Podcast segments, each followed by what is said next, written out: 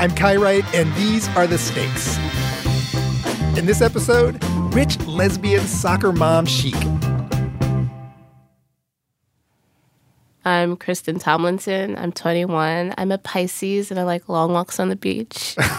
okay. Oh, and my gender is gender fluid. Or well, so what, what does that mean?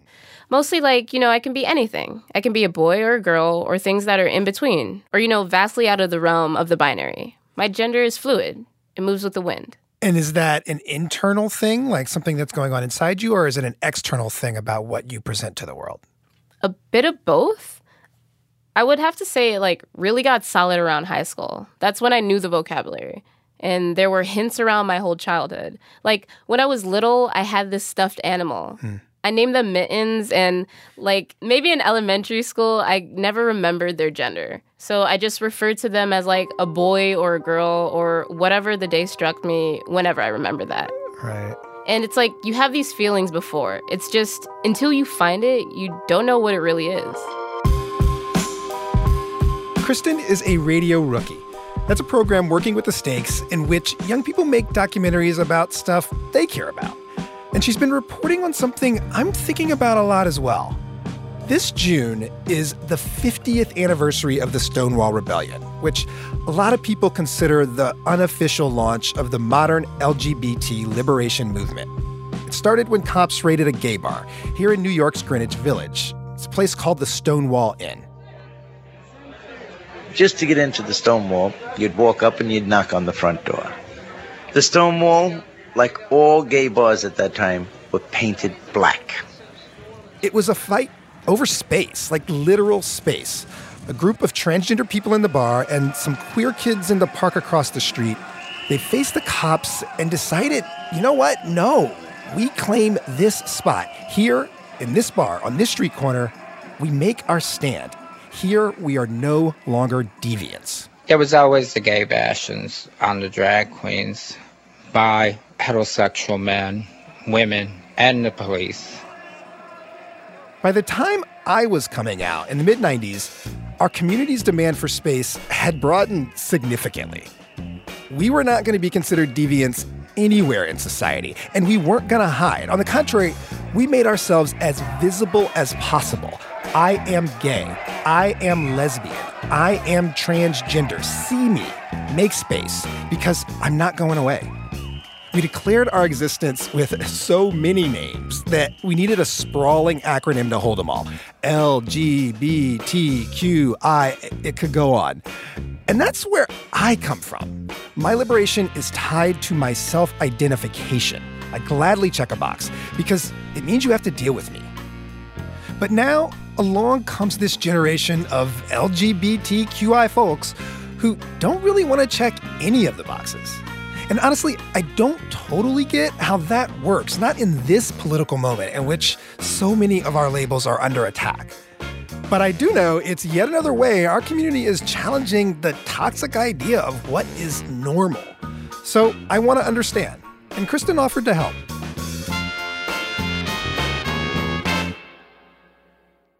All right, so I think a good place to start is with my two best friends. Hi, my name is Ruby. Um, my name is Faith. So my friends and I are hanging out in Ruby's room. It has an organized desk with the complete set of Harry Potter books and Snape's wand resting on top of them. A space that's obviously inhabited by a nerdy 21 year old. When like when I see like comfort androgy kind of just like basic comfort. Like fine honey lesbian. Right? Like Kristen Stewart has it all. Like you guys saw that picture of her. Yeah, we, we saw that because you sent it to us last night. yeah. Ruby and I met in high school. All right, so first question basically. Don't look at my questions. Oh. They're secrets. So what is gender to you? wow.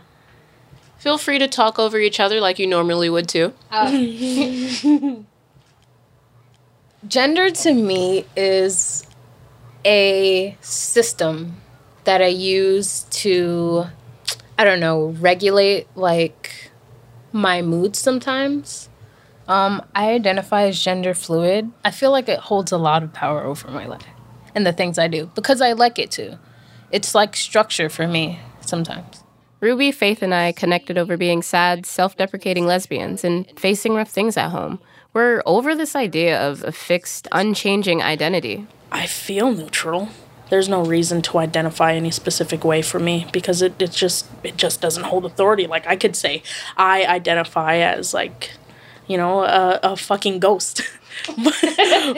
and you're just gonna have to take my word for it because it's what I say. So at the end of the day, So, did you guys start questioning your gender together, like as a group, or did it come from something earlier? For me, it was earlier. Like growing up, I would watch cartoons with characters where you couldn't tell their genders, and I got really attached to them. Like there was this show called Code Lyoko, and there was a character named Odd, You all got superpowers telekinesis, super sprint, triplicate. Me, I've got silch. and he wore purple crop tops. I think because of all of that, that I knew I was queer in middle school. And then in high school, the internet gave me a place to explore my gender identity. Hmm. Kind of like forming a person through puzzle pieces. I'd go on Tumblr, and then I'd follow tags and read fan theories about band members being together, and that led to threads about why my favorite TV show characters should be in same sex relationships. Hmm. From there, I might stumble onto blogs about iconic 90s lesbians. I waited till the last moment to record this diary. So, who's a lesbian from the 80s or 90s? Let me Google this. 90s les lesbian lesbian 90s lesbian Melissa Earther Earthridge releases lesbian anthem Come to My Window. Uh Dyke Punk. What is this?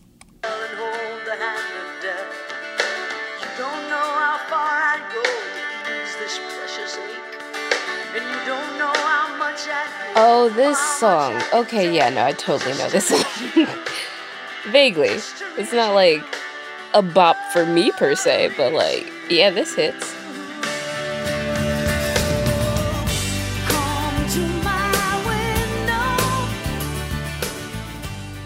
Wait, you really don't know who Melissa Etheridge is?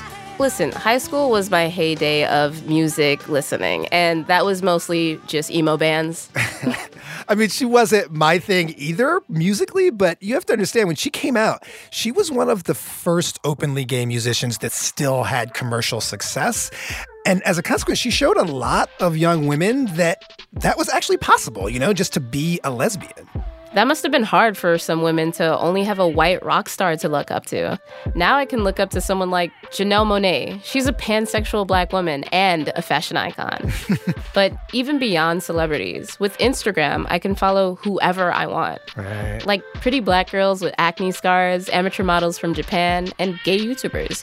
Basically, your average icons of gender fluid fashion.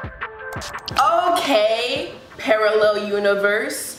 I found you. Fashion and style has always been a way for people to say, no, you can't tell me who I am. I'm going to show you who I am. I, I wear multiple rings and my mm-hmm. fingernails are painted, and I'm not wearing my more flamboyant. The internet is where you can craft a version of yourself and you figure out who you want to become. For me, I was born and look like a black girl.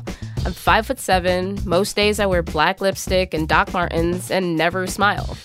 Some days I want to look cute, showy, and sweet. And other days I'll feel comfortable, like I just want to wear dark clothes and sweatpants. And on another day, a button down shirt. It's never tied to a binary feeling. Hey, welcome to Fluid. In Lower Manhattan, there's a clothing store without a male or female section. It's called the Phluid Project. There's jean crop tops, platform feelers, and asymmetrical shirts. Even the mannequins are gender neutral. No C cup boobs or weird bulging crotches. Okay, hold on. Okay, so just walk up to him. Right. I walk in the store and see this gorgeous person with a soft, androgynous face, browsing black shirts in the sportswear section. All right, can I get your name and age, please? Uh, Bhawk Snipes, and my age is 30 and fabulous. Okay. Um, B-Hawk walked the runway on the TV show Pose last year. I didn't think an actor model mogul would talk to me. Um, how would you like describe your style? At this time, I'm going for rich, lesbian, soccer mom chic. I think that's my aesthetic right now. So yeah, that's my look at the A rich lesbian soccer mom dressed in all black. By the way, that's the perfect Instagram bio.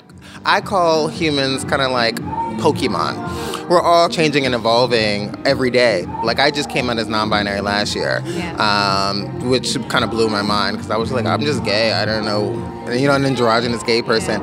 When I was on Pose, um, representing um, as a female figure, and it was the first time people started to hit me up. It was like, oh my god, you know, I'm non-binary or I'm gender non-conforming, and I and I love your character and I love the role you're playing. And I was just like, I think this is more than a character for me. I think this is really who I am. It took me a minute because even using they them pronouns, it's it's kind of triggering because I'm like six months in. Um, so I mean, that's always For me, the pronoun they doesn't work. Too awkward. Z seems so new and weird. I like she the most, but if I just use she, it feels like people wouldn't recognize that I'm non binary. He is complicated for me because of how I grew up as a black little girl around creepy uncles and family friends. I feel like a masculine identity means people might see me as a predator. But when it comes to family, it's really hard to have a gender that is neither male nor female. Hi, can you tell me your name and age? For real. My name is Brinika Banks, 27 years old. And can you tell me our relationship? You're my annoying little sister. Bernica is one of the few family members that I'm out to as gender fluid. Why do you seem a little annoyed right now? Because you have a microphone in my damn face. Sometimes you refer to me as a boy. So I want to ask why is that? First of all, I started saying that because you be referring to yourself as a boy. I don't really see you as a boy. It's more of a dang. Should I not call you that anymore? No. It's perfectly fine. Oh, like okay, okay. I feel like because you refer to yourself as that, so dang. I should probably should have asked you if I was being more emotionally considerate. But it's always in a joking way, and I'm very aware of all your femininities. So I am aware that you're not a boy. sometimes I do feel like a boy. So whenever you call me that, it actually makes me really happy. So I won't make a habit of it. But yes, I'm glad to hear that. If I do say that, you wouldn't be offended. I don't need my sister to assure me I'm feminine. I just like that she's aware of how I see myself. Vernica sees gender as a fixed thing. Feminine people have to act soft and delicate, and masculine people have to be brash. Would you say sometimes I dress or act masculine or like more boyish? Dress like. Ooh. Now, after this, like, since this interview, I don't know. Now I'm thinking it's not so much about the clothes, it's about that person's how they view themselves, how they perceive themselves. I really like that thought process and where you went right now. That yeah, I, I'm not gonna say I would have necessarily said that before this interview, but you're like got my mind now thinking. Hmm. That's all I want. That's all I want. Um, last thing, do you think there's anything else you would like to tell me? I love you, Kristin. Listening to your sisters, you know, it just feels like you have a really wonderful and open and relationship with her. Yeah. And is that true for the rest of your family? No, I mean, I'm not really in contact with like my extended family, but with my mom, no, we don't really have that much of a open relationship to talk about things. You know, we've been through a lot of struggles with just you know, she's a Christian Jamaican woman hmm. and like old traditional values. So there was a lot of fear from me when I was younger to even like bring up any parts of my sexuality or gender. She's so overworked and I just don't want to bring up any uncomfortable conversations that can hurt either of us. Right. But one night, me, my sister, and my mom, we got to talking about her beliefs. Use us as an example of what we went through. Our family? Yes, me, especially me and We were talking about how we went through hard times and how we were living in a shelter. and God, uh, it nobody else help us but God to provide this roof over our head. You understand? So she's super religious, and that's complicated for me because I've always heard stories about Jamaicans being really traditional about family in general. growing up as a little girl growing up in Jamaica, like I remember there was this guy from our church, mm-hmm. and he used to act feminine and he used to do his hand and you know and people used to call him Lady Spencer. You know, as a young girl, I knew we knew we all knew he was gay, but nobody stoned him. But now it's different because now they will kill you. And when I hear something like this, it puts a fear in me. I know I have a privilege of appearing as a cis feminine woman, but when I hear about this Jamaican culture that my mom comes from, it's still scary to me. Yeah. So does that mean are you out to her? No. I mean, the last thing she knew was that I was a bisexual girl, but no, she doesn't know anything about me being non binary now. No parent have a child I want to hear the child say, okay, I was born a man, but I'm really a woman. You, want expect them to be straight. Yeah, but don't you don't really expect, but you want to know that okay, that my daughter is gonna have a husband. People looking forward to grandchildren. That's part of why I haven't come out to her as gender fluid. Right. So your family is complicated. And I'm wondering if you've ever sought out any mentorship around all of this. I mean, for my generation, we didn't have that option quite as much, but it feels like now there's so many out queer people of my age and older. I mean, Stonewall happened 50 years ago at this point. So, have you ever been able to find someone older who can help you figure this out? No, not at all. But I wanted to meet people. I wanted to connect with queer people through this story. Mm. And that's what I did. And I met this older black lesbian in Harlem who was wearing red leather pants. okay, well, that's after the break.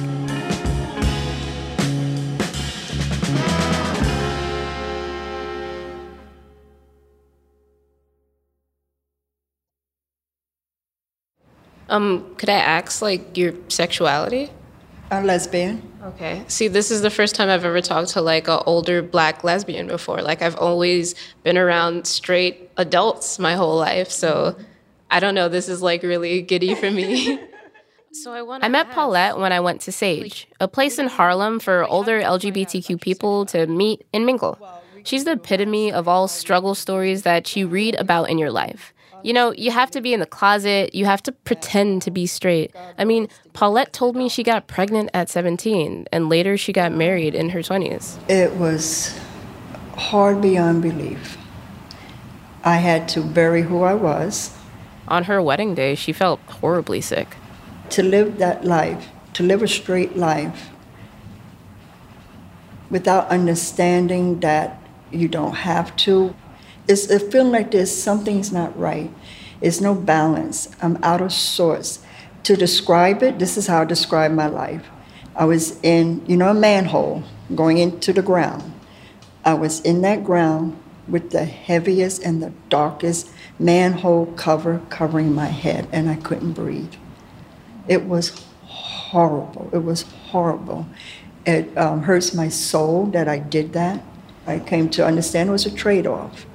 Would I do it again? Never. Never.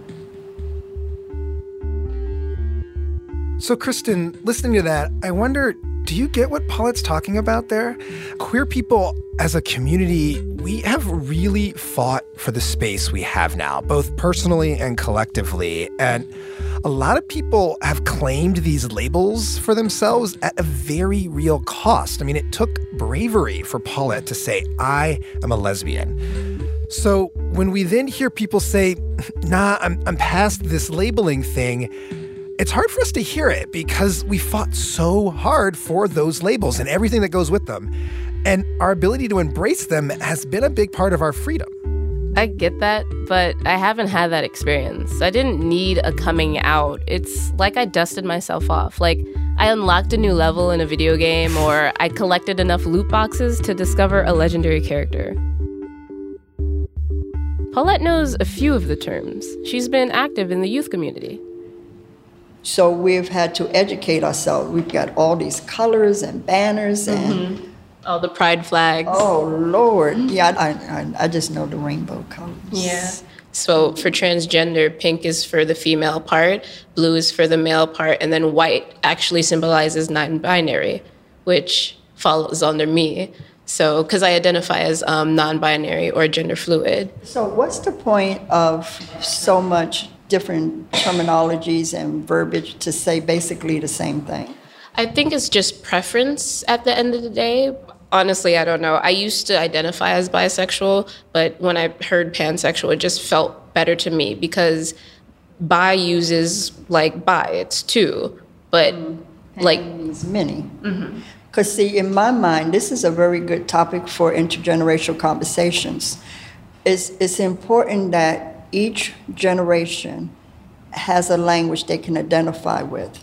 Back in my day was butch femme. Um, bisexual was just nasty. Sorry, but that's how it was. Like promiscuous? Uh, yeah, it was just nasty. And you're straight. That was it. You need to have your language to identify with your needs. And what they did 20, 30, 40, 50 years ago doesn't. So there's another issue of if you don't have that language, how do you communicate? So to have a conversation with someone of your age opens our eyes and our ears to understanding that yeah, it doesn't make sense, but it's not our world to make sense. You know, and it's all good. So thank you. I like that way of looking at things because it's like I might not understand you, but I still respect that what you're going through is valid. Mm-hmm. As we're talking, I'm understanding a lot more myself about the pan, pan what do you call pan? Pansexual. Pansexual.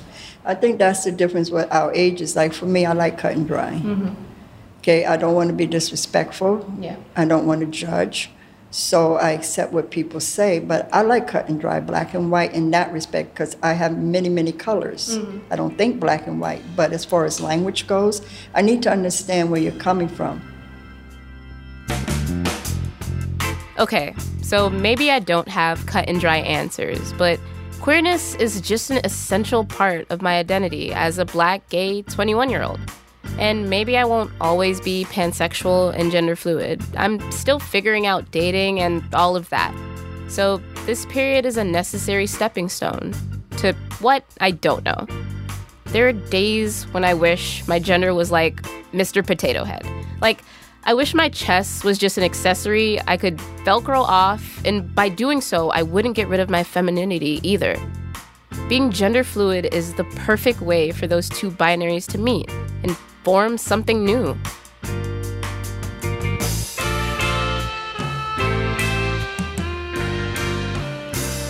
I am so here for something new, mixing and remixing ourselves to find what truly fits. That is, as long as we understand the difference between individual freedom of expression and the collective liberation of LGBT people. How we describe and style ourselves in our day to day lives, that is not the same thing as the identity we claim and carry into the world.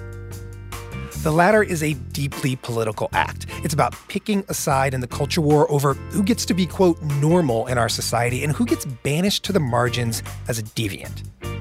50 years after Stonewall, that war is very much ongoing. Even as I record this, transgender people are about to lose civil rights protections they've had in healthcare settings, just as one example. So I worry a great deal about the end of boxes and labels as political tools for protecting the space we've made for ourselves so far. But also, I hear Paulette. People now have a whole lot more options for finding and defining themselves, or choosing not to do so at all. And that is unquestionably good. Because the labels we've tried to wrap around our individual expressions of sexuality and gender, they have always felt awkward. These things are just not one size fits all. So here's to more couture choices. That, after all, is exactly the freedom we have spent all these decades trying to create.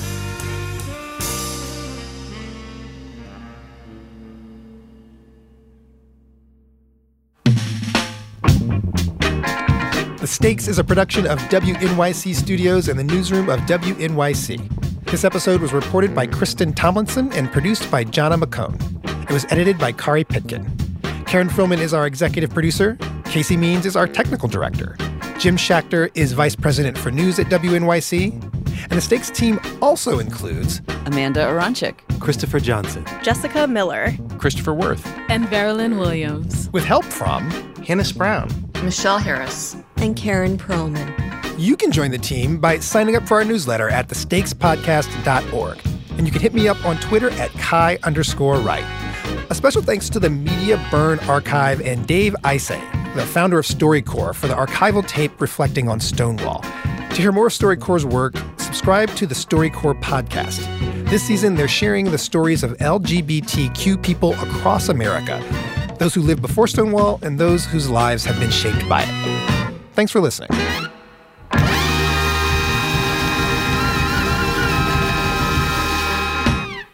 Radio Rookies is supported in part by the Margaret Neubart Foundation and the Pinkerton Foundation.